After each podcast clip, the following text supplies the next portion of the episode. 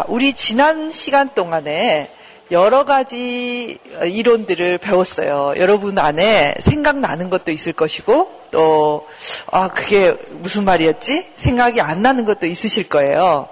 예, 다 생각나시면 그게 이상한 거죠. 그죠? 예, 우리는 다 잊어버리게 돼 있어요. 잊어버리게 돼 있고, 그 중에서 여러분 마음속에 불러드리고, 여러분 마음에 와 닿았던 그 몇 가지라도 붙잡으면 되는 거예요. 그런데 오늘은 그렇다면, 그렇다면 내가 나를 이렇게 이해하고 내가 나를 바라보게 되고 내 자신을 좀 더 수용하고 솔직하게 살아가는 게 맞다고 자꾸 이렇게 말씀하시고 이렇게 하는데 그렇다면 어떻게 해야 되나? 어, 나를 어떻게 수용해야 되고 그러면 내가 화가 난 것을 어떻게 해야 되나? 어, 지금까지는 화가 나면 어떻게 하셨어요? 어, 어떻게 하셨던 것 같아요? 화를 누르죠. 네. 슬프면 어떻게 해요? 참아요. 네. 항상 기뻐해야 되는데 슬프면 안 되니까 그냥 안 슬프다고 하는 거예요. 안 슬퍼. 뭐 이렇게. 우울해도 마찬가지죠. 어, 우리는 항상 기뻐해야 되는데 아유 우울하면 안 되지. 우리의 감정들을 수용하기보다는 억누르거나 또는 부인하거나 또는 억압, 억제 이렇게 하는 게 우리에게 어쩌면 익숙해 있어요. 근데 이제 그런 것들이 지금까지 배운 것들을 보면 우리에게 좋지 않대요. 좀 이해되세요? 아, 내가 그냥 참는 거, 그냥 아니라고 하는 거, 아예 그럴 수도 있지. 그냥 넘어가는 거, 화를 계속 안 내는 거, 이런 게 다 결국은 내 마음과 나의 상태 그리고 내 이웃에게 별로 좋지 않다는 거예요. 그러면 이제 우리가 질문이 생기죠. 그럼 어떻게 해야 되나? 화 나는 대로 내? 네? 우울하면 막 누워 있어? 네. 그리고 막 울고 슬퍼하고 또 뭐 갖고 싶은 거 있으면 그냥 막 사? 어떻게 해야 되냐 말이죠. 어, 이제 이런 의문을 우리는 갖게 돼요. 그래서 오늘 여러분과 함께 우리가 생각해 볼 것은 지금까지 배운 이론들이 나에게 어떻게 적용돼야 되나, 내가 어떻게 나를 수용해야 되나, 또는 내가 어떻게 표출해야 되나 이런 부분들을 하나씩 하나씩 이제 생각해 보기로 해요. 그래서 오늘은 자 일곱 시간 동안에 뭘 배웠냐면 내 마음속이 어떻게 되어가나 이런 거 배웠잖아요. 그죠? 내 마음속은 나도 이해할 수 없는 여러 가지 현상들이 있고 그 현상들은 이렇게 이렇게 생겨납니다. 프로이드는 이렇게 말했고 융은 이렇게 말했고 아들러는 이렇게 말했고 자 프랭클은 이렇게 말했습니다. 이런 거에 대해서 우리가 생각을 했어요. 자, 여러분이 첫째 중요한 것은 뭐냐면 이런 이론과 이런 여러 가지 강의를 통해서 여러분 자신을 이해하는 것이 중요하다는 거예요. 네. 아, 내가 왜 이렇게 오늘은 움직이기 싫을까? 왜 이렇게 짜증이 날까? 왜 내가 남편에게 말을 좋게 하지 않고 그냥 뭔가 이렇게 속에 뭐가 있는 사람처럼 확 꼬집고 화는 안 내지만 뭔가 꼬여있는 사람처럼 뭐라 그러면은 속에서 부글부글 하다가 안 좋은 말이 이렇게 탁 나오고 이런 걸 계속 할까? 또는 아, 오늘은 왜 이렇게 내가 기분이 좋을까? 예, 그냥 그런 거 한번 생각해 보자는 거예요. 예, 나는 왜 이렇게 살, 살아가고 있을까? 나는 왜 우리 아들이 좀 늦으면 이렇게도 화가 날까? 나는 왜 우리 딸이 내가 원하는 대로 옷을 안 입으면 왜 이렇게 난 짜증을 내고 화를 낼까? 허이 등등 여러분이 갖고 있는 여러 가지 요소들이 있죠. 그죠? 그런 것들에 대해서 한번 이해를 해보자는 거예요. 그냥 평소처럼, 에이, 그럴 수도 있지. 아니면, 뭐, 그게 별거야? 이렇게 넘어가지 말고, 내가 왜 그럴까? 음. 또는 이런 것도 있어요. 나는 왜 여기 와서 공부를 하고 있을까? 어, 딴 사람들은 이 좋은 봄날, 어, 밖에 돌아다니고 놀, 놀기를 좋아하는데, 나는 왜 공부를 하, 할까? 나는 왜 기도를 할까?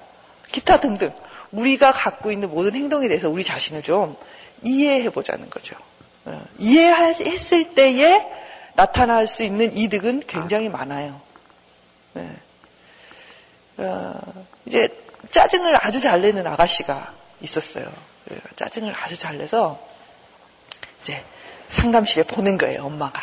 짜증을 잘 내니까. 근데 이렇게 그 사람들이 볼 때 그 그분은 좀 강하고 자기 자기를 주장하고 자기 스스로 뭔가를 한다고 하면 고집을 부리는 그런 좀 좀 까칠한 요즘 말로 하면 까칠한 그런 예, 아가씨였죠. 자기 스스로도 자기를 어떻게 생각했냐면 어, 나는 좀 고집이 세고 성격이 좀 더럽다. 자기 스스로도 그렇게 생각하고 있는 거예요. 예, 그래서 사람들이 뭔가 자기의 요구에 안, 맞지 않게 행동하고 그러면 막 짜증을 내는 거예요.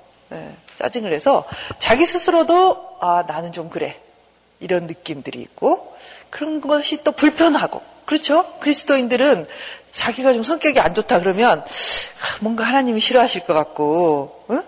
좀 이러면 안 되는데 이런 느낌들을 갖잖아요. 자동적으로 뭐 오토매틱이죠. 그런 생각들이 화 좀 내면 또 올라오고 그렇단 말이에요. 그러니까 이분도 그런 마음을 갖고 있었어요. 근데 이제 이분의 마음속으로 이렇게 쭉 들어가 보니 아, 이분이 첫째인데다가 어, 부모님이 두 분 다 직장 생활하시고 집에 있으면서 어떤 느낌을 갖냐면 내가 그래도 책임을 져야 돼 이런 느낌이 강한 거예요. 동생도 책임져야 되고 집도 내가 책임져야 돼. 응? 내가 엄마 아빠가 없는 자리를 내가 메꿔야 돼. 이런 마음이 많은 거예요. 그래서 이제 그 결과 어떻게 되냐면 책임감도 강해지고 실은 이 짜증 밑에 있는 게 뭐냐면 자꾸 참는 거예요. 자기 뜻대로 하고 싶고 자기 마음대로 하고 싶은 것을 자꾸 참는 거예요. 어. 나는 그거 하기 싫은데 책임감 강하니까 하는 거죠. 내가 아 나는 이래라고 말하고 싶은데 못 하는 거죠. 그게 자꾸 쌓이면서 짜증이 늘어나는 거죠. 그러면서 자기는 왜 짜증 내는지를 모르고 있는 거예요. 그래서 그 짜증 짜증이라는 겉에 껍데기를 속을 이렇게 쭉 들어봤더니 그 속에는 책임지고 싶은 마음 그리고 자기의 의사를 그래서 잘 표현하지 못하는 마음 그 마음 속에는 가족을 사랑하는 마음 이런 마음들이요 들어있더라는 거죠. 어. 그래서 이분이 이해하게 됐어요. 자기의 짜증에 대해서. 어. 내가 왜 이렇게 짜증을 내나? 아, 이 마음 속에는 과도하게 책임을 지려는 마음이 있구나. 자기 자신의 어떤 욕구나 의사를 잘 표현하지 않고 억누르고 있구나. 근데 그 억누르는 마음 속에는 실은 가족들을 굉장히 사랑하는 마음이 있구나. 이런 걸 자기를 이해하게 됐어요. 그래서 그걸 이해하고 나니까 이분이 이제 어떻게 되냐면 짜증을 더 안 내는 거예요. 네. 그냥 단지 그걸 이해했을 뿐인데 짜증을 훨씬 덜 내는 거죠. 네. 자기가 그런 과도한 책임감을 조금 더 내려놓을 수도 있게 되고 자기의 의사 표현을 이제 조금 더 하게 되고 그리고 이제 억지로 참는 일이 조금 줄어들고 또 화가 나더라도 그 화가 날 때 사람들이 어떻게 생각하냐면 아 나는 왜 화를 내지? 왜 내가 짜증을 내지? 이렇게 되면요 짜증을 덜 내는 게 아니라 더 짜증을 내게 돼요. 네. 그냥 짜증이 날 때, 아, 내가 이래서 짜증이 났구나 하게 되면요. 그 짜증이 조금 더 꺼질 뿐만 아니라 자기가 통제할 수 있을 만큼 짜증내게 된단 말이에요. 이분이 자기를 잘 이해하고 나니까, 아, 짜증이 확 줄었어요. 네. 더 자연스럽게 이야기하게 되고, 그 과도한 책임감 속에서 눌림이 적어지고. 자, 자기를 이해한다는 것은 적게는 이런 것에서부터 시작해서 더 큰 부적응적인 그런 행동까지도 완화시킬 수 있는 아주 좋은 음, 길이라는 거죠. 그래서 여러분이 이론들을 배울 때, 아, 그렇구나. 내가 어릴 때 이런 것들이 나에게 참 힘들었구나. 아, 그때 내가 참 불안했구나. 아, 맞아. 응. 프로이드가 말한 것처럼 내 마음 속에는 실은 한 그때 내가 세 살 때 엄마가 나를 놔두고 응, 할머니 댁에 맡겼는데 그것이 나에게는 외로움과 어떤 나, 를 견딜 수 없는 어떤 그런 불안으로 넣었고 지금도 내가 그래서 불안해 하는구나 등등 내 자신을 이해하는 것들이 실은 이런 증상들 알 수 없는 불안과 알 수 없는 우울과 알 수 없는 분노를 내가 다루게 내 자신이 그 속에서 벗어날 수 있는 중요한 수단이라는 거예요. 그래서 여러분들이 늘 이렇게 관찰해야 돼요. 자신이 감정이 올라오죠. 어떤 사람은 자신의 감정이 올라오는 것조차도 허락하지 않는 사람도 있어요. 그죠? 예, 그러나 여러분이 노력하셔야 되는 거죠. 나를 이해할 수 있도록. 내가 짜증을 낼 때, 내가 우울, 우울할 때, 내가 힘들 때, 이렇게 나를 보는 거죠. 어떤 눈으로 보냐면, 지금까지 여러분들이 어머, 얘가 왜 이래? 하면서 막 짜증내고 내 자신을 향해서 꾸짖는 마음으로 봤다면 이제는 좋은 엄마처럼 나를 보는 거예요. 왜 그럴까? 어, 내가 왜 그럴까? 왜 짜증을 낼까? 왜 힘들어 할까? 왜 저렇게 아무렇지도 않은 남편을 향해서 내가 이렇게 자꾸 바가지를 긁나? 좀 나를 보면서, 어머, 얘가 왜 이래? 이렇게 보는 거예요. 무슨 이유가 있을 텐데. 음. 이렇게. 좋은, 좋은 엄마는요, 아이들이 짜증내거나 힘들거나 화를 낼 때, 좋은 엄마와 나쁜 엄마의 차이는 그런 거예요. 나쁜 엄마는 이렇게 말하죠. 너 짜증내지 마. 너 화내지 마. 너 조용히 해. 이게 좋은 엄마는 아니죠. 그쵸? 응. 좋은 엄마는, 어, 왜 그러는데? 왜? 어, 뭐가 그렇게 화가 났니? 왜 짜증이 났어? 이렇게 말한단 말이에요. 여러분 자신에게 좋은 엄마처럼 이렇게 해야 돼요. 왜 그러는데? 왜 짜증이 났는데? 어, 화가 많이 났네? 어, 이렇게 보는 거예요. 나를 보는 거예요. 그리고 실상 아이들은요, 자기가 짜증을 내면서도 왜 짜증 났는지 모를 때도 많아요. 네. 그러니까 좋은 엄마는 그것도 또 관찰해야 돼요. 하, 몰라! 이렇게 들어간단 말이에요. 왜 짜증이 났어? 어머, 왜 화가 났대? 몰라! 그리고 들어간단 말이에요. 그러면 엄마들이 이제 생각을 시작해요. 제가 왜 저래 요즘? 응? 사춘기인가? 성적이 떨어져서 그러나? 누구하고 싸웠나? 그렇잖아요. 똑같아요. 여러분도 그렇게 해야 돼요. 어, 왜 저러지? 왜 요즘 이렇게 기분이 안 좋지? 근데 봐서 잘 몰라요. 모르면 자세히 살펴봐야 돼요. 아, 그때 배운 이론 중에서 뭐 이런 게 있었는데, 뭐지? 지금 중년기라서 뭐 뭔가 위기가 왔나? 어, 아니면 뭐 왜 이러지? 왜 이러지? 이렇게 관찰하는데 여러분이 배운 이론들을 하나하나 하나 생각하면서 내 마음에 와 닿는 부분들도 비춰보고 그 이론을 비춰보면서 아 이건가? 이건가? 이건가? 이렇게 자기 자신을 이해하고 분석해 보는 거 네, 필요하단 말이에요. 자 그래서 아 내가 이래서 이랬구나. 아, 아 내가 그래서 화가 났구나. 아 나는 이게 참 불안하구나 원래. 원래 내가 불안해 하는 것이 사람들 가운데 있는 거구나. 아니면 어떤 사람 이런 사람도 있어요. 아 나는 어렸을 때 어렸을 때 그 경제적인 문제 때문에 너무 힘들었기 때문에 이 경제적인 문제가 조금만 이런 어택이 오면 굉장히 불안해하는구나. 아 내가 그렇구나. 이렇게 여러분 자신을 좀 분석하고 여러분의 행동이나 감정이나 여러분의 이런 표현들에 대해서 이해해 나가는 게 첫 번째. 그걸 돕기 위해서 이 세미나를 한 거예요. 그렇게 되면 사람들은 이해하게 되잖아요. 그러면 여러분 세상 사람들이 나를 이해해 주는 거 너무 좋아하죠. 그죠? 어. 우리는 언제나 꿈꾸는 게 이런 거예요. 하, 누군가가, 누군가가, 그 누군가가 나를 좀 이해해 주고, 나를 있는 그대로 사랑해 주고, 나를 돌봐줬으면 하는 마음이 있어요, 없어요? 있어요. 있어요. 여러분 다 있어요. 저도 있어요. 저도 지금도 그런 사람이 하나 있었으면 좋겠어요. 네. 근데 그런 존재가 있기를 굉장히 원하지만, 어, 실은 그런 일차적인 존재가 여러분 자신이 되어야 된다는 거예요. 여러분 자신이. 다른 누군가가 여러분을 이해하기를, 여러분을 사랑하기를 원하는 거, 그거보다는 누구보다도 여러분 자신이 여러분 자신을 이해하는데 힘써야 된다는 거죠. 자, 근데 이해하기는 커녕 내 자신이 나의 원수로 있는 사람이 꽤 많아요. 어, 다른 사람이 나를 비판하면 펄펄 뛰죠. 뭐? 나를 그렇게 말했단 말이야? 어?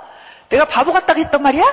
내가 뭐가 바보야? 어? 자기는 더 바보지? 막 이러면서 화를 내죠. 근데 실은요, 여러분 자신을 살펴보세요. 여러분 자신은 여러분 자신에게 뭐라고 하는지. 예? 남이 그렇게 말했으면 원수가 됐어요, 이미. 예. 여러분 자신에게 뭐 바보다, 너는 그럴 수밖에 없다, 너가 맨날 그렇지. 이런 내 자신을 비난하는 말이 너무 많을 수가 있어요. 많은 사람들이 자기 자신한테 자신이 원수예요, 원수. 예. 그러면 그 사람은 삶이 힘들어요. 자, 그러지 말고 내 자신을 좀 이해하면서, 아, 그래서 화가 났구나. 그래서 슬프구나. 그래서 우울하구나. 이렇게 한마디 해주란 말이에요. 내 자신에게 어, 우리가 이런 거 해요. 그 분노 조절 훈련 혹시 들어보셨어요? 어. 분노하는 사람들, 이렇게 분노를 폭발하시는 분들은 분노 조절 훈련을 받아요. 어. 왜?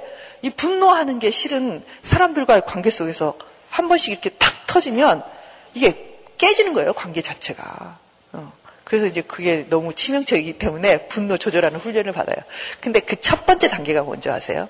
첫 번째 단계가 화가 났을 때 스스로 나에게 이렇게 말해주는 거예요. 아, 내가 지금 화가 나고 있구나. 이거예요. 뭐, 그럼 말하면 뭐 해?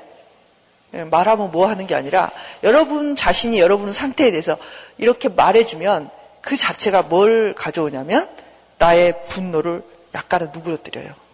이걸 내가 알아, 아는 순간 그리고 나 자신에게 아 내가 화가 났구나라고 말해주는 순간 내 자신의 분노의 그 극한 상황 속에서 이 분노의 그 게이지를 좀 낮춰준단 말이에요. 근데 이게 분노에만 해당되는 게 아니라 모든 행동, 모든 감정에 있어서 이게 중요하단 말이에요. 여러분 자신의 행동을 분석하고 여러분 자신의 삶과 또 어떤 그 이해력을 가지고 그걸 보면서 아 그래 너가 이래서 화가 났구나 음, 너 이래서 불안하구나 아, 너 이래서 우울하구나. 아, 너는 이게 걱정되는구나. 여러분 자신에게 한마디만 해줘도 예, 편안해져요, 마음. 그래, 네가 화가 났구나. 예. 이래, 근데 이제 더 좋은 거는 뭐냐면 이런 거예요. 아, 너가 이래 이래 이렇게 이렇게 돼서 네가 화가 났구나. 어, 그럴 수 있겠다. 그러면 더 좋은 거예요. 네. 이게 가장 먼저라는 거죠. 네. 이렇게 할 수 있는 사람이 다른 사람도 이해해요. 실은. 그래서 첫 번째, 자 나에게 내가 좋은 엄마가 되자. 내 자신에게. 그 좋은 엄마 찾아서 세상 막 돌아다니지 말고 내 스스로 나에게 좋은 엄마처럼 그래 오늘은 컨디션이 별로 안 좋구나. 이게 이런 일이 짜증나서 지금 힘이 없구나. 어 그럴 수 있겠다. 어, 나에게. 이게 좀 버릇이 돼야 돼요. 자 여러분 한번 말해보세요. 나를 이렇게 좀 내 가슴 이렇게 치면서 아 그랬구나 아 그랬구나 그래 그럴 수 있겠다 네 그럴 수 있겠다 이렇게 해주는 거예요 좋은 엄마처럼 근데 그 속에 이해력이 깊어지면 깊어질수록 나에 대한 이해력이 깊을수록 이 효과는 크다는 거예요. 네. 그냥 그냥 내가 왜 짜증내는지 전혀 모르겠어. 근데 그래 너 짜증났구나 그것도 좋지만 아 그래서 짜증이 났구나 이건 정말 중요한 거라는. 그죠? 예. 자, 그 다음에 이걸 이제 나에게 수용해주고 내 자신이 이제 알았어요. 내가 화가 났어요. 지금 너무 화가 났어요. 네, 막 그냥 막 퍼붓고 싶어요. 어, 그리고 미워 죽겠어요. 자, 그러면 그 다음에는 어떻게 해야 되냐 말이에요. 그 감정. 아, 내가 지금 화가 너무 많이 났구나. 그러면 그 화를 내? 네, 화를 안 내? 눌러? 다 좋지가 않아요. 좋지 않아요. 근데 그렇다면 이제 어떻게 해야 되나? 자, 그리스도인이 감정의 문제를 다룰 때 1차적으로 우리에게 오는 것은 뭐냐면 억압하는 문제예요. 예, 그냥 안 내는 거죠. 화를 안 내는 거죠. 우울한데 이제 화를 안 내면 되는데 우울한데 우울을 안 할 수는 없잖아. 그렇죠?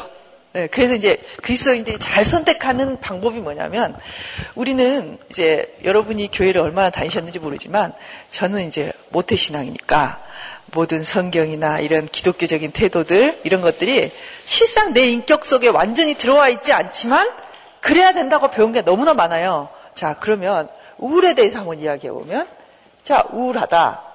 어, 근데 이제 우울을 내가 받아들이고, 어, 나는 우울해. 라고 말할 수 있고, 내가 우울한 상태를 다 공포하고 다닐 수 있는 그리스도인이 그닥 많지 않아요. 순예배 가면 어떻게 해야 돼요? 네? 구역 예배 가면 어떻게 해야 돼요? 네. 간증을 하죠. 간증. 간증을 하는데, 대부분 간증을 어떤 간증을 합니까?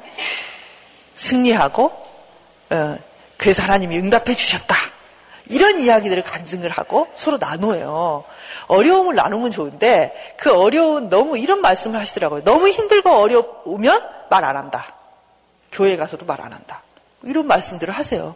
이해가 되죠? 예, 정말 내가 빼 저리고 힘들고 우울하고 어려우면 참 남한테 말하기가 좀 그래요. 그래서 안 하게 돼요. 그러면 어떻게 처리하냐면 정말 재밌는 게요.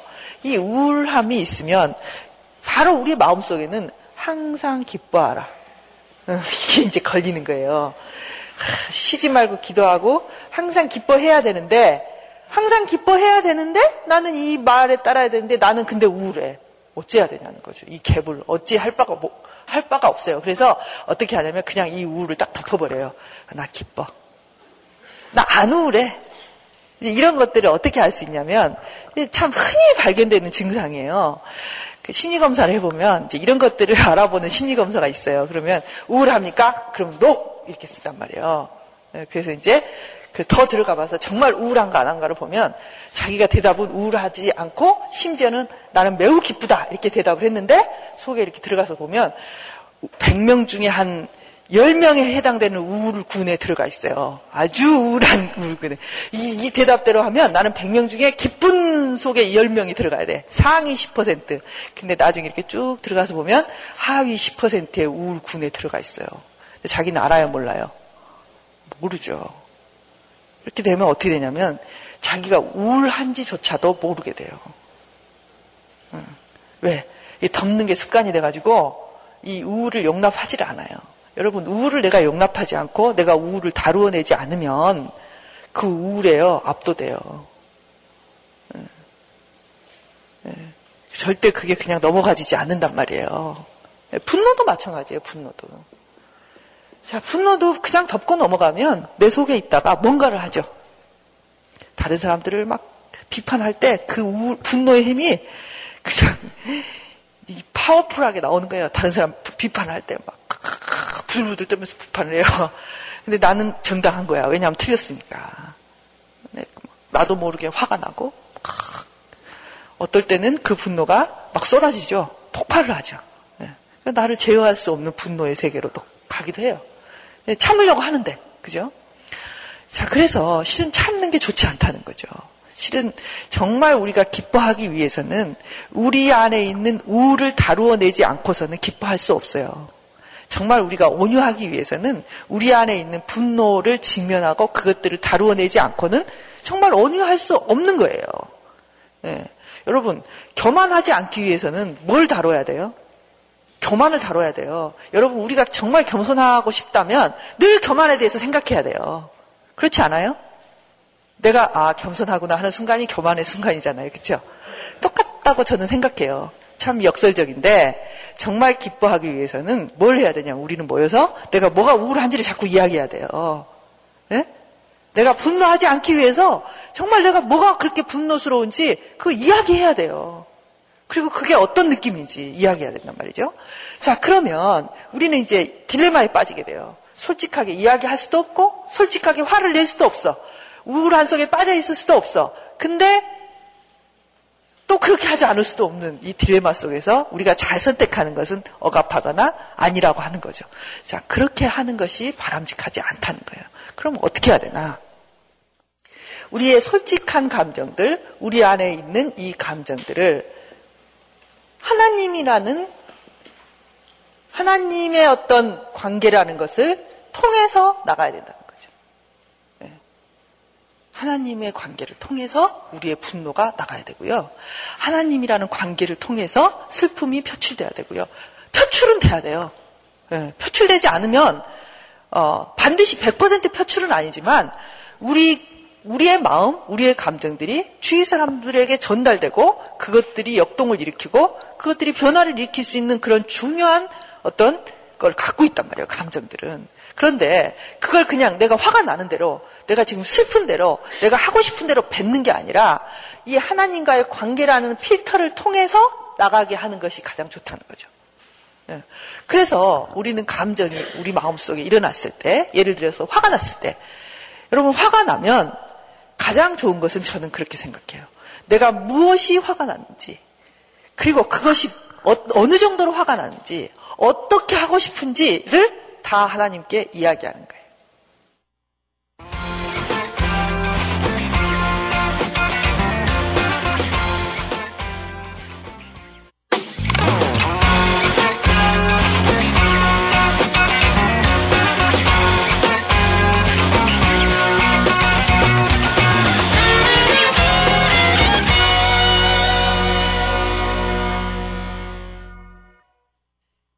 저는 흔히 기독교인들의 감정을 다룰 때 이 방법을 제시를 해요. 제 자신도 가장 많이 쓰고 있는 방법이에요. 자, 여러분, 이게 화나는 게요, 논리가 있나요? 없어요. 여러분, 우리 자신이 화를 낼 때, 그게, 이 화낸다는 것이 항상 우리가 올, 옳아서 화를 내나요? 그것도 아니에요. 실은 내가 옳고 저 사람이 나를 못 살게 하고 저 사람이 나를 부당하게 대하는 것 같지만 실은 때때로 그게 입장의 차이고 성격의 차이고 그럴 때가 많단 말이에요. 우리 남편하고 나하고 싸울 때 화가 나요. 화가 난다고 해서 내가 100% 옳은 건 아니잖아요. 그러니까 옳고 그름이 없을 수도 있단 말이에요. 이 분노에. 그러면 전혀 옳지도 않고 또는 어떻게 보면 내가 정죄받을 수도 있는 그런 분노라 할지라도 하나님께 그대로 말해야 된다는 거죠. 네, 여러분 감정이라는 건요. 어, 정말 치사하고 더러울 때가 많아요. 어, 제가 느끼는 이 감정들 이 세상에 누구에게도 솔직하게 말하기가 참 힘들어요. 여러분은 어때요? 그렇지 않나요? 하, 여러분 질투심이 날 때는요. 와, 또 이것도 누구한테 말할 수가 없어요. 네? 화가 날 때, 미울 때, 어? 한 대 때려주고 싶을 때, 막 소리를 지르고 싶을 때 너무 많잖아요. 응? 그런 이야기들을 하나님께 솔직히 하면 할수록 저는 좋다고 생각해요. 네. 그러면 어, 그 성경에 정말 그런 게 있나? 저는요, 그 어떻게 다윗이 그렇게 하나님이 사랑하는 사람이 됐을까? 우리 성경 읽으면 어, 참 하나님이 사랑하는 사람들이 많이 있었지만 다윗처럼 사랑했던 사람도 없어요, 그렇죠? 예. 그리고 다윗이 어떻게 하나님 뜻대로 그렇게 살 수 있었을까? 저는 다윗이 하나님께 굉장히 솔직했던 사람이라고 생각해요. 우리가 이제 시편을 많이 읽잖아요. 그쵸 시편에 보면 다윗의 시들이 많아요. 다윗 시들이 많은데 우리는 그걸 은혜롭다고 읽죠. 근데요, 다윗의 시를 보세요. 그 원수를 얼마나 욕하는 시가 많은지 하나님 그 원수에게 응? 정말 그 원수를 완전히 무찔러 주시고 그 사람들이 완전히 땅에 떨어지게 해 주시고 응? 그리고 또 그 사람들을 뭐라 그러냐면 개라고 해요. 개. 응. 그 개들을 이렇게 말을 해요. 그래서 그 자기의 원수들에 대해서 하나님께 막 계속 뭐라 그러는 거예요. 그러면서 막 그 사람들을 어떻게 해주십시오. 이렇게 해주십시오. 그 사람들은 아주 거짓뿐이 없습니다. 그 사람들은 이렇게 말합니다. 막 분노에 차서 그 원수들을 막 얼마나 하나님께 고소하고 항의하고 응? 그리고 막 이래요. 하나님, 내가 하나님을 믿잖아요. 어? 저 사람들이 나를 이겨가지고 어, 하나님 믿는 다윗은 이렇게 됐다 이렇게 말하는 꼴을 보고 싶습니까? 막 이렇게 해요. 다윗이 그러면서 막 하나님 빨리 그것도 빨리 빠른 시일 내에 얼른 저 사람들을 무찔러 주세요. 그런 시 보셨어요? 여러분 그거 읽을 때 어떤 생각으로 그거 읽으셨어요? 아 다윗은 거룩한 사람이니까 다윗이 미워하는 사람 다 악마고 어? 다이 사람들은 정죄받을 사람이고 그러니까 이렇게 욕하는 것도 마땅하다 이렇게 읽으셨어요? 글쎄 저는 약간 다르게 봤어요. 어, 다윗의 마음 속에 이 부글부글 끓어오르는 분노, 어? 막 두려움, 질투심 이런 것들을 하나님께 정말 아주 얼마나 다윗이 시를 잤어요. 그죠? 얼마나 자세하게 묘사를 했는지 몰라요. 그래서 제가 오늘 아침에도 한번 찾아봤어요. 네. 자, 35편에 봤더니 이렇게 써 있어요. 여호와여, 내가 다툴 때 내 편을 들어주시고. 네. 여러분, 다툴 때 내 편을 들어주십시오. 이렇게 말한 적 있어요? 하나님께? 네? 하나님, 남편하고 다툴 때 꼭 내 편을 들어서 내가 우리 남편을 이기게 해주세요. 이렇게 한 적 있어요? 네? 그런 거예요. 내 편을 들어주시고, 나와 싸우는 사람들과 싸워주세요. 예, 여러분은 아마 이렇게 생각했을 거예요. 아, 다윗의 원수는 하나님의 원수고, 응? 아, 다윗은 거룩한 사람이니까, 그건 다 사탄의 무리들에게 그렇게 한 거겠지. 그렇게 볼 수도 있죠. 근데 다윗은 솔직했단 말이에요. 하나님, 내가 싸울 때 있잖아요. 꼭 내 편을 들어주세요. 여러분, 하나님이 여러분 남편하고 싸울 때 내 편이 됐으면 좋겠어요. 하나님 남편 편이 됐으면 좋겠어요. 저는 내 편이 됐으면 좋겠어요. 응. 이렇게 하란 말이에요. 하나님, 제가 저 사람하고 싸우는데요. 꼭 내 편을 들어주세요. 이렇게. 얼마나 이뻐요. 하나님이 보시기에 이쁘지 않았을까요? 그리고요, 내가 싸울 때는 있잖아요. 꼭 나를 대신해서 싸워주세요. 이렇게 말하는 거예요. 예. 솔직한 마음이라고 저는 생각해요. 여러분도 그렇게 하세요. 하나님, 제가요, 지금 화가 나 죽겠는데요. 저놈 편이 되지 마시고 내 편이 되시는 거죠? 예, 그렇게 생각하고 이제 내가 말을 할게요. 저놈이 이랬단 말이에요. 저 사람이요, 저한테 이랬단 말이에요. 이렇게 하는 거예요. 예. 자, 근데 다윗은 또 자세하게 말을 해요. 예. 자, 내 목숨을 노리는 사람들이 망신을 당하고 수치를 당하게 하소서. 나를 해치려는 사람들이 당황해서 물러나게 하소서. 아주 저런 놈들은 망신을 당해야 됩니다. 어? 수치를 당해야 됩니다. 이런 거예요. 어. 여러분 그렇게 기도해 본 적 있으세요? 아니면 이렇게 기도하지 않으시나요? 하나님, 저 사람이 저한테 이렇게 했지만 제가 용서하기를 바랍니다. 하나님, 어, 저가 착한 마음으로 저 사람을 사랑하게 해주세요. 아마 그렇게 기도했을 것 같아. 번심이세요? 솔직한 마음이세요? 아닐 것 같아. 솔직한 마음은 그냥 그 궁밤을 한 대 확 때려가지고, 야, 내가 얘 편이니까 너 조심해. 아마 그러기를 원치 않으세요? 네. 다윗은 그렇게 기도했어요.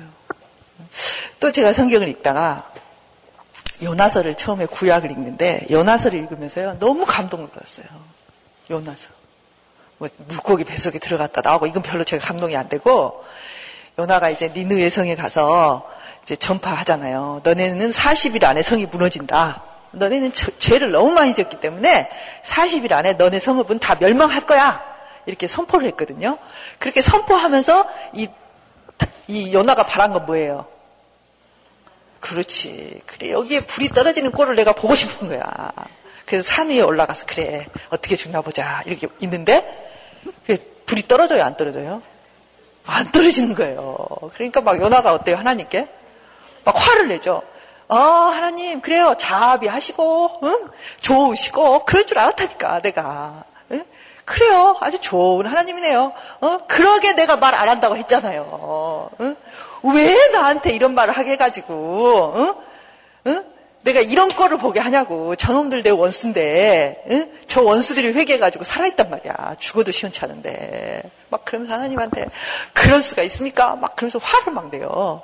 그러니까 하나님이 이렇게 보고 있다가, 야, 니 그렇게 화내는 게 맞냐? 이렇게 했어요. 근데 얘가 이제 아직 화가 안 식는 거예요. 이제 요나가 잠든 사이에 박넝쿨을 하룻밤 사이에 확 자라게 해가지고 막 가려주잖아요. 그러니까 연아가 그거를 이제 박넝쿨을 보면서 마음이 조금 분노가 풀린 거예요. 야, 그래도 뭐 하나님 나를 생각해서 이 박넝쿨까지 준비하셔가지고 이 뜨거운 햇빛을 가려주다니 그러면서 분노가 약간 사그러들었거든요. 근데 어때요? 그걸 벌레가 다 먹어버리는 거예요. 그래가지고 그냥 햇빛이 또 따갑게 쬐는 거야. 그러니까 이제 또 연아가 뭐라 그래요? 내가 언제 박넝쿨 주라 그랬냐고. 어? 왜또 그거 그 좀 시원한 거를 내가 좀 못 못 보고 하나님은 그새 또 벌레가 먹어가지고 이게 이렇게 됐냐고 막 화를 내는 거예요. 그 하나님 뭐라 그래요? 야, 네 박능쿨이 그렇게 아깝냐? 응? 저 속에는 내가 아끼고 사랑하는 응? 오른쪽 왼쪽도 구분 못하는 사람만 12만 명이야. 그 중에는 있잖아. 응? 말 못하는 짐승들도 있어. 어? 네 박능쿨 하나 이렇게 내가 없애는 게 그렇게 나는 분한데 내가 어떻게 저들을 아끼지 않을 수가 있겠니? 이렇게 말한단 말이에요. 저는요, 이 연하와 하나님과의 이 관계, 이 대화가요, 너무 감동적이었어요. 하나님이 정말 연하가 하나님께 뭐겠어요? 한갓 인간 아니에요. 근데 그 인간이 화내는 것을 하나님이 받아주시고, 이해시키시고, 설명하시기 위해서 박노크를 자라게 하시고, 또 그것을 벌레가 먹게 하시고, 화내는 연하를 보면서 깨닫게 하시고 알게 해주시잖아요. 감동적이지 않아요? 저는 굉장히 감동적이었어요. 네. 우리와 하나님의 관계가 그래야 된다고 저는 봐요. 하나님, 왜 그러는 거예요? 이게 얘가 왜 이래요? 화내고 짜증내고. 하나님, 얘는요, 이랬다니까요. 막 연하가 그래. 쟤들은 죽어야 됩니다. 막 그러면서 하 는 거죠. 네. 우리의 그 모든 분노와 모든 슬픔과 모든 우리의 이 악하고 더러운 마음들을 여러분 혼자 이고 지고 가지 않으세요? 뭐하러 그렇게 이고 지고 가세요? 막 하나님 앞에서 이렇게 기도하는 거야. 주여 저들을 용서합니다. 주님 저들을 위해서 빕니다. 막 이런 거짓말이잖아요. 그렇죠? 네. 여러분이 다 해결할 수 있어요? 여러분의 분노? 여러분의 미움?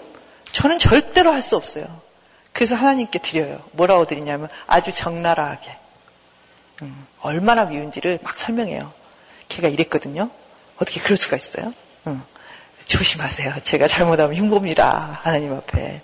예, 저희 남편이 미운 짓 하잖아요. 그럼 다 일러 바쳐요. 이랬, 이랬 거든요. 음, 어떻게 그런 말을 할 수 있어요? 어, 정말 저렇게 하면요. 미워 죽겠어요. 막 이렇게. 때때로 이렇게 말도 해요. 하나님, 어떻게 한 대 때려주시면 안 돼요? 혼을 내주세요. 막 이렇게. 얘들도 마찬가지죠? 여러분, 얘들 키우다 보면, 저게 내 자식인가, 저게 내 정말 짐덩어리인가, 응? 나의 축복인가, 고난인가, 응? 그렇게 생각될 지 많지 않아요? 어, 그럴 때도 막 갖다 일러요. 막, 하나님, 제가요, 이랬어요. 하나님, 내저 꼴이 보기 싫어서 내가 정말 미워 죽겠어요. 막 이렇게 일러요. 예, 네, 하나님께 다 이야기하는 거예요. 여러분의 감정을. 아, 내가 화가 났구나. 내가 힘들었구나. 내가 이것 때문에 불만이구나. 내가 이것 때문에 불평이구나. 이것 때문에 불안하구나. 하나님, 내가 이것 때문에 불안해요. 이렇게 될 것 같아요. 망할 것 같아요. 음, 안될 것 같아요. 음. 이런 게 불안해요. 이렇게 이렇게 될 수 있잖아요. 이렇게 다 여러분의 감정들을 하나님께 내놓는 거죠. 어, 근데 왜 사람들이 그렇게 하지 못할까요? 네? 제가 물어봐요. 하나님께 어떻게 기도하세요? 네. 하나님께 어떻게 이런 말, 이런 문제를 하나님과 어떻게 해결하세요?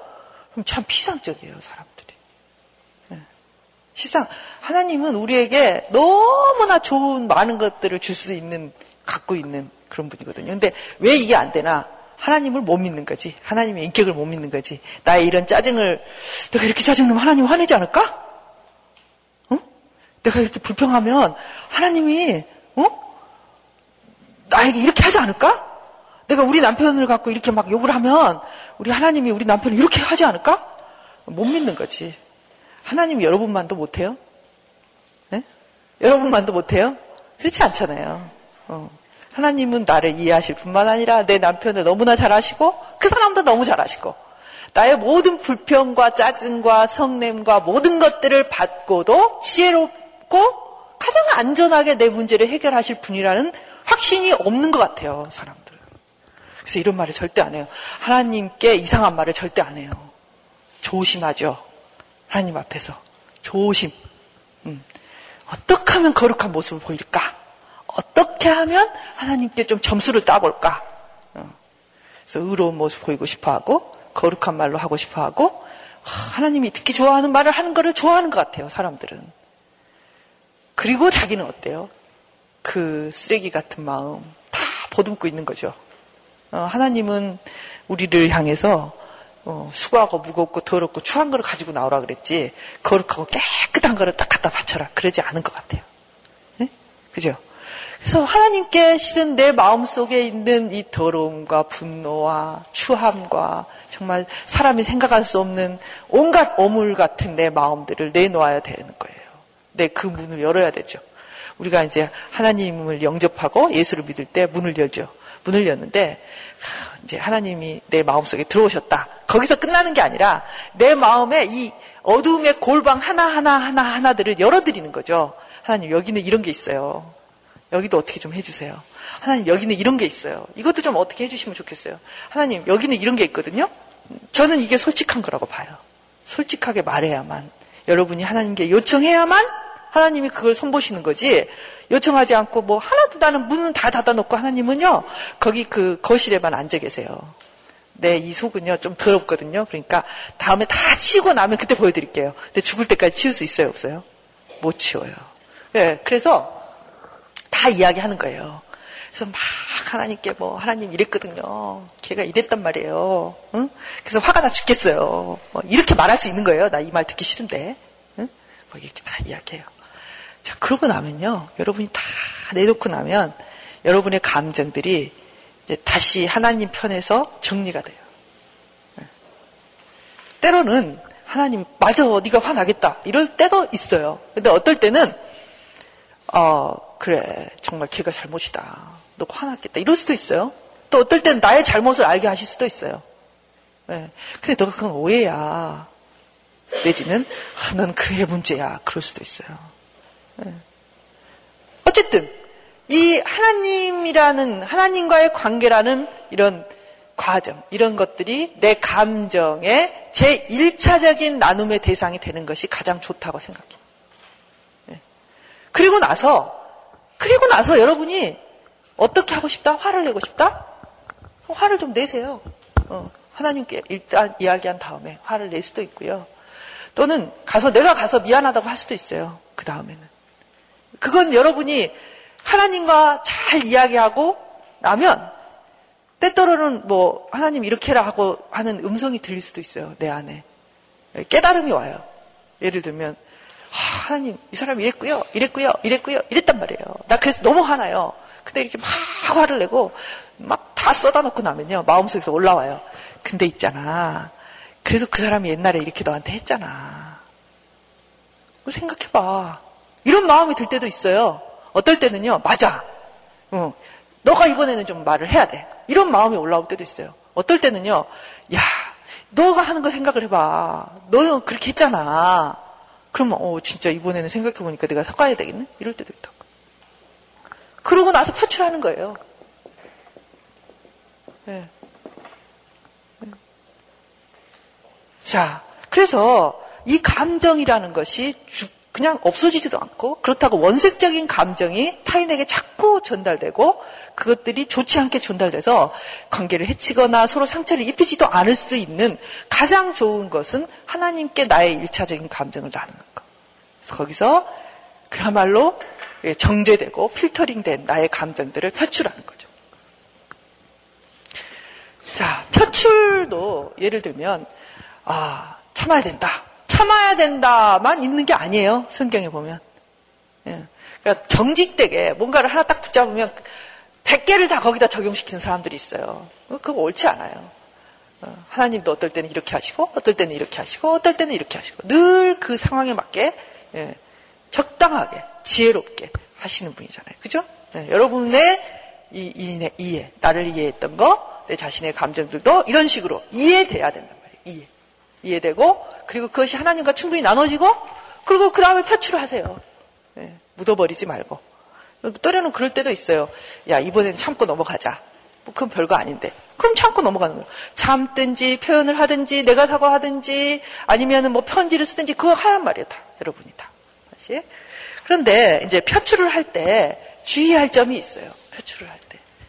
네, 표출을 할 때 여러분에게 이제 보통 사람들이 많이 배우는 게 뭐냐면 어떻게 말을 전달할 것인가. 네, 말을 어떻게 전달할 것인가. 어, 인간의 뇌가요, 정말 그 성경으로 신묘막측하다 이런 말씀이 있죠. 네, 정말 신묘막측하대요.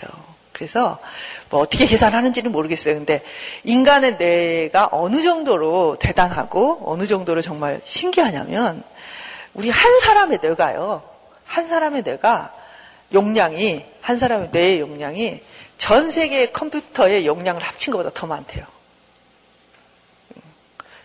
그거는 뭐 어떻게 말할 수는 없죠. 무한하다는 거예요. 엄청나죠? 근데 우리 뇌가 어떠냐면 우리의 뇌는요. 사람의 말을 듣게 돼 있어요. 네. 어, 우리 아들은 말을 안 듣는데. 네. 우리 남편은 내가 아무리 교회 가자 그래도 안 오는데. 이런 생각 드시죠? 그렇죠? 근데 실상 우리가 컴퓨터에 자료를 입력을 시켜 놓으면 그게 남아 있어요, 안 남아 있어요? 남아 있잖아요. 그런 것처럼 사람의 뇌는요, 말을 하면 듣게 돼 있어요. 그리고 많이 들으면 그대로 하게 돼 있어요. 그래서 듣는 게 굉장히 중요한 거예요.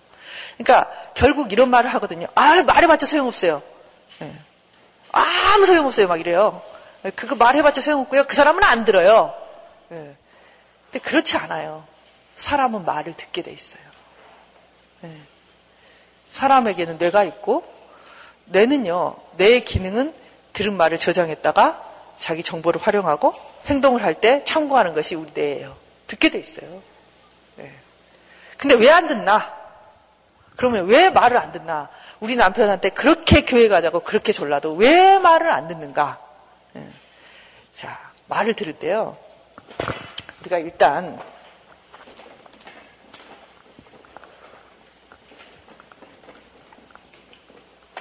우리가 말을 하죠. 내가 원하는 거. 내가 원하는 것을 말을 해요. 자, 그러면 어떤 사람한테 말을 하면, 자, 이 말이 수용되는 곳이 두 군데예요. 하나는 이성적으로 이해하고, 그리고 수용하고 입력되는 데가 있어요. 음. 하나는 이건 아예 듣지를 않아. 아예.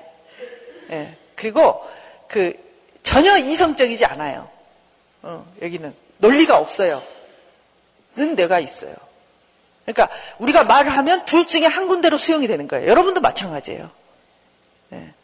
근데 이 뇌는 우리의 이성을 관정하는 데겠죠. 자, 이 뇌는 그 편도체라 그래서 실은 그 사람의 굉장히 위기 때, 위기와 생존에 관련된 데예요. 편도체 속에 이 뇌에 이 말이 들어가잖아요. 그러면 여기는 이성이 없어요. 그러니까 굉장히 반사적으로 반응하게 된단 말이에요. 그리고 여기는 위기와 생존에 관한 것을 관장하기 때문에 이 뇌로 들어가면 논리적이지 않아요. 예, 방어적이에요. 그리고 공격적이에요. 이 뇌로 들어가면 그래서 100번 말을 해도 안 듣게 돼 있어요. 자, 인간은 말을 듣게 돼 있는데 이쪽 뇌로 들어가면 이것이 이해되고 수용되고 자기 행동에 다 참고 사항이 돼서 예, 자기의 삶에 적용이 된단 말이에요. 근데 이 편도체로 들어가면 이거는 입력도 안 되고 어, 논리적으로 이해하지도 않고 어떻게 나오냐면 방어하거나 되려 공격하는 데 사용된단 말이에요. 그러면 어떻게 하면 이쪽으로 들어가고 어떻게 하면 이쪽으로 들어가나 자 이쪽으로 들어갈 때는 언제냐면 공격받는다고 생각할 때 또는 비판받는다고 생각될 때 적게는 지적한다고 생각될 때 뭔가 자기 자존심을 긁는다고 생각될 때는 이쪽 내가 다쳐버려요. 네. 그리고 이쪽이 열리는 거예요. 그러면 우리가 이런 말 하잖아요. 콩으로 매주를 쓴다고 해도 안 믿는다. 그렇게 되는 거죠. 그래서 어, 이 말이 공격적이거나 비판적이거나 뭔가 나를 찌른다라고 생각하면 이 뇌가 활성화가 돼요. 그래서 누군가가 내 말을 듣게 하려면 이 뇌가 활성화시키지 않도록 주의해야 돼요. 예. 근데 사람들은요, 문제를 지적하거나 말을 할 때 이제 화가 나잖아요. 그러니까 내가 감정이 실리는 거야. 아, 당신 왜 그랬어? 아, 저번에 그러더니 또 그랬네. 그러면 이제 이쪽 내가 확 열리는 거예요. 그러면서 뭘 하냐면 방어를 해요. 아니야! 이렇게 하든지 이제 더 적극적인 사람은 공격을 해요. 너는 안 그랬어? 이렇게 나오는 거예요. 그러니까 들리지도 않고 입력도 안 되는 거예요, 이건. 그러니까 한마디로 백날 해봤자 아무 소용없는 말을 우리는 계속 주고받는 거예요. 애들도 마찬가지예요. 야, 자, 애들은 어떤, 어느 정도로 이게 활성화되어 있냐면요. 어, 뭐, 누구야? 부르면 애들이 벌써 시작이야. 알았어! 막 그런. 왜? 이게 그냥 바로 활성화되는 거야. 엄마들이 맨날 지적을 하니까, 응, 누구야? 부르면, 몰라! 그런단 말이에요. 왜? 왜? 엄마와의 관계에서 엄마는 항상 비판하고 지적하니까 자동적으로 이쪽이 열리는 거예요. 아내와 남편 관계에서도 마찬가지. 그러면요, 백날 첫날 교회 가자 그래도 안 와요. 안 와. 올 수가 없어요. 왜? 입력이 안 된다니까요. 방어만 되고 공격만 되고 막 어떻게 하면 이게 싸우나 이렇게 되지 이게 이해하지 못해요. 그래서 유 메시지를 써라, 뭐, 유 메시지를 쓰면 안 된다, 아이 메시지를 써라. 그 이야기가 무슨 말이냐면, 아이 메시지가 공격하지 않고 이쪽 뇌를 열어주고, 그래서 이 사람 뇌에 입력이 된단 말이에요. 네. 그래서 한 번 입력이 되잖아요. 그러면요, 언젠가는 튀어나오게 돼 있어요. 네. 그래서, 어, 전도도 그래요. 네. 믿지 않는 남편을 전도하는 거 얼마나 힘들어요. 전도도 마찬가지라고 생각해요, 저는. 자꾸 입력을 시키는 거예요. 근데 이제 그 말을 할 때, 있잖아. 오늘 교회 갔더니 목사님이, 어, 남편한테 이렇게 하래. 이런 말을 해야지. 남편들 있잖아. 이해를 해주는데 이렇게 이해해주면 좋다네. 내가 당신 때문에 이렇게 화가 났었는데 그 말을 들으니까 이렇게 해야 될 것 같아. 이런 말을 하는 거예요. 그러면요. 뭐라 그래요? 아이고 뭐 목사가 뭐 알겠어? 이렇게 하지만 그 말은 아무 소용없어요. 네, 다 들어가요. 다, 다 써놓는 거야. 그 네. 또 다음날 와서 그래. 있잖아. 사람이 불안할 때 있잖아. 불안할 때는 기도하는데 이렇게 한대. 그래서 불안할 때는 하나님께 이렇게 하면 하나님이 이렇게 해주신다? 그럼 이 사람이 헉? 이렇게 할 수도 있어. 근데 그래봤자 소용없어. 그 뇌에 다 기록이 돼. 응? 다 기록이 돼. 그러니까 다 이야기하는 거예요. 그래서 하다 보면 그 뇌 속에서 어느 날 불안할 때 탁 튀어나오는 거예요. 그때 이렇게 하면 될 것 같아. 그럼 자기 혼자 기도해요. 하나님, 근데요, 나 이거 좀 불안한데 이렇게 하면 진짜 되나요? 이렇게. 튀어나오게 돼 있어요. 안 튀어나올 장사가 없어. 어, 그래서 씨를 계속 뿌리면 전도가 안 될 수가 없어요. 근데, 어, 이 사탄이 이렇게 보면서, 어? 귀신이, 마귀가, 이렇게 보잖아요. 저 마귀가, 이렇게 하면서, 어? 예수를 믿어야 돼. 무슨 일만 있으면, 어, 이렇게 뭐가 안 된다 그러면, 거봐. 내가 그 교회를 다녀야 된다 그랬잖아. 당신 교회 안 다니고 이렇게 하니까 하니까 하는 그러지. 그럼 이 사람이 뭐가 이게 활성화돼요? 이쪽이 활성화돼요. 뭐? 응? 안 그래도 죽겠는데. 막 이렇게 하면서, 이렇게 지혜롭지 못하게 하니까 자꾸 이 교회 말만 나오면 이 편도체가 활성화되는 거예요. 거부하는 거야. 콩으로 매주를 써야 되는데 콩으로 매주를 안 쓴다고 거짓 막 거부하는 거예요. 네, 이게 이제 우리가 잘못하는 거죠. 네, 여러분도 엄마고 다 남편이잖아요. 가족들 있잖아요. 여러분 가족들이 여러분 말 잘 들으면 얼마나 좋겠어요? 별로 안 좋으세요? 좋겠잖아요. 내 말 들으면 좋잖아요. 근데 내 말을 잘 안 들으면 내가 불행해요. 삶이. 뭐, 내가 말하면 잘 알아듣고, 내가 말하면 그걸 잘 수용하고, 그리고 그대로 한다면, 여러분은 참 살맛이 나겠잖아요. 돈이 좀 적더라도. 그쵸?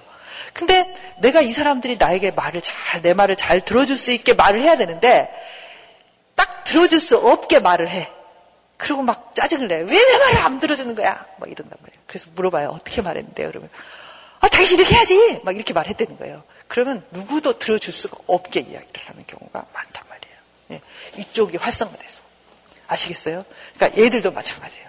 얘들도 이쪽을 활성화시켜야 돼요. 그렇게 하려면 어떻게 해야 되냐면 칭찬해주고 사랑해주고 막 인정해주고 그 다음에 이렇게 말하는 거예요. 근데 있잖아 국어를 이렇게 하면 잘한대. 그러면 그 사이에 얘가 안, 안 열리고 머리로 쏙 들어가는 거예요. 엄마가 말하면 엄마가 말하면 탁 이러고 있어요. 애들이 또 무슨 말 할래나 이렇게. 근데 그걸 이렇게 완화시켜주고 이쪽 뇌가 활동 활동하도록 해주고 집어넣는 거예요. 그때 이야기를 해주는 거예요. 그러면요 얘들이요 뭐 그냥 별로 안 듣는 것 같지만 머릿속에 들어갈 수밖에 없어요. 어, 여러분도 보세요. 여러분도 예를 들면 엄마 나는 있잖아 달걀 먹기 싫어. 달걀 있으면 있잖아 입맛이 떨어지고 있잖아. 달걀 안 먹을래. 그랬어요. 근데 엄마는 어떻게 생각하냐면 달걀을 먹어야 된다고 생각해요. 아, 얘가 키도 안 크고 단백질도 부족한데 달걀을 먹어야 돼! 그런 소리 하지 마! 그랬단 말이에요.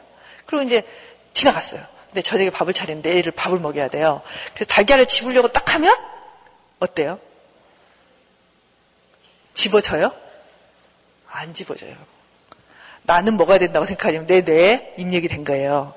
달걀 먹으면 입맛이 없어. 달걀을 먹기 싫어. 그러면 자동적으로 손이 달걀에서 햄 쪽으로 갈 수도 있어요. 나는 아니라고 생각하지만 그 애가 나한테 한 말이 생각나고 그것들이 나를 어때요?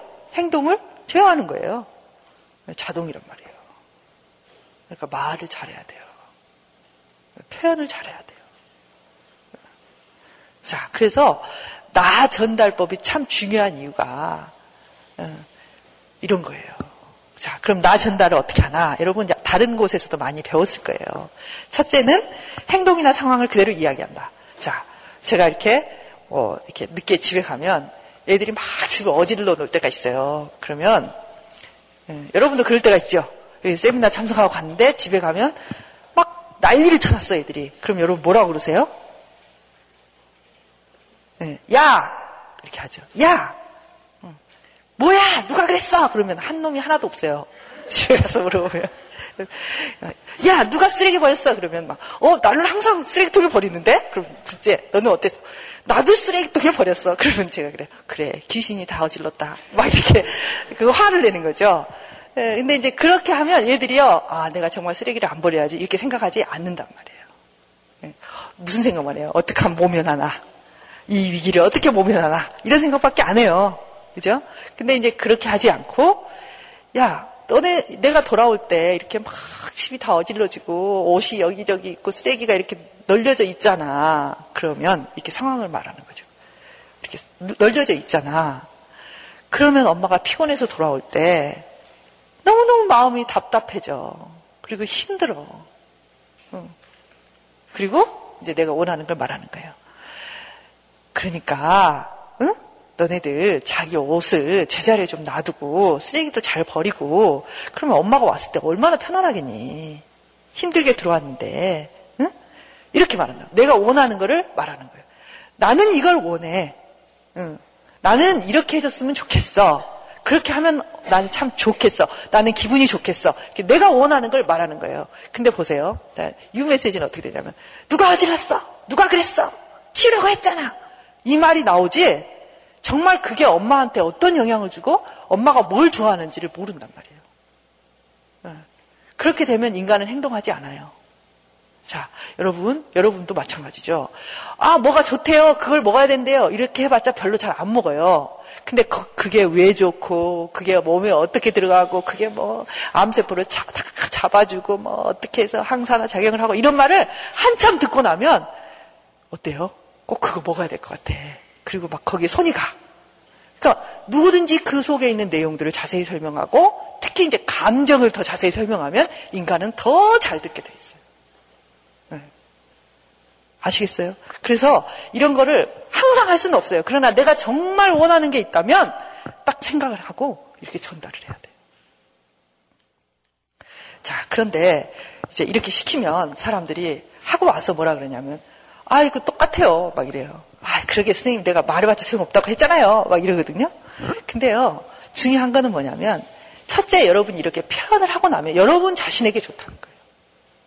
한 번이라도 마음에 시원하게 내가 원하는 것을 표현했다는 거, 그게 첫 번째 중요해요. 여러분 정신 건강에 좋아요. 그 다음에 이게 한 번 해서 안 되지만 두 번, 세 번 반복하면 반드시 기필코 이해하리라. 그가 내가 왜 그런지 이해하고 내가 원하는 게 무엇인지를 알게 돼요. 어. 한번 해서 되는 건 아니지만 계속 설명하는 거예요. 아, 그래. 근데 있잖아. 나는 이걸 좋아해. 난 이렇게 했으면 좋겠어. 그렇게 하면 나는 참 기분이 좋겠어. 그렇게 하면 내가 기뻐. 그리고 그렇게 할 때마다 내가 뿌듯해. 그렇게 하면 너네들이 엄마를 생각하는 걸 갖고 엄마가 너네들한테 인정받는 것 같아서 얼마나 기분이 좋은지 몰라. 계속 반복. 반복하는 거예요. 그래서 그렇게 표현하면 인간은 어떤다고요? 들을 수밖에 없다는 거예요. 들을 수밖에 없어요. 네. 왜? 인간의 뇌는요, 컴퓨터를 보고 인간의 뇌를 만든 게 아니라 뇌를 보고 컴퓨터를 만든 거예요. 여러분 컴퓨터에 한번 저장해 놓으면요, 내가 삭제하지 않는 한 안 없어져요. 어, 여러분이 어, 정말 잘 전달해서 여러분의 마음, 여러분이 꼭 원하는 거, 내가 이랬으면 좋겠다. 그게 옳지 않은 것이라면 모르지만 여러분이 딱히 옳지, 옳지 않은 걸 그렇게 원하지는 않잖아요. 내가 너가 잘 됐으면 좋겠고 우리의 관계가 좋아졌으면 좋겠고 당신이 더 건강하게 술 안 먹었으면 좋겠고 어, 너가 좀 기도를 더 했으면 좋겠고 뭐 이런 거 아니에요 우리가 원하는 게 그렇죠? 그래서 그런 것들이 잘 표현되고 그들이 그렇게 좀 따라오고 그러면 우리가 얼마나 더 행복하겠어요 그죠? 자 그래서 반복하고 표현하고 그런 표현하는 것들을 연습하고 어, 그렇게 살아간다면 여러분이 자기를 이해한 것들을 사람들에게 이해시키고 어, 또 건강한 관계를 맺는 데 도움이 될 것 같아요.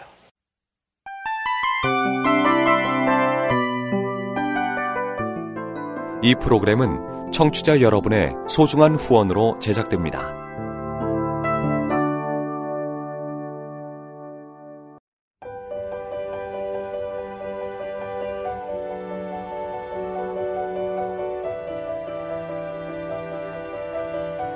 세상에는 수많은 교회들이 있지만 더 깊이 있는 말씀 강해를 찾기 위해 크기로만 교회를 선정하지 않습니다. 보다 좋은 영적 콘텐츠를 더 많이 나누기 위해 방송비를 받지 않습니다. 1년 365일 복음만 전하고 싶어서 우리는 광고를 하지 않습니다. 온누리의 복음을 땅끝까지 CGN TV와 함께 땅끝 성교사가 되주세요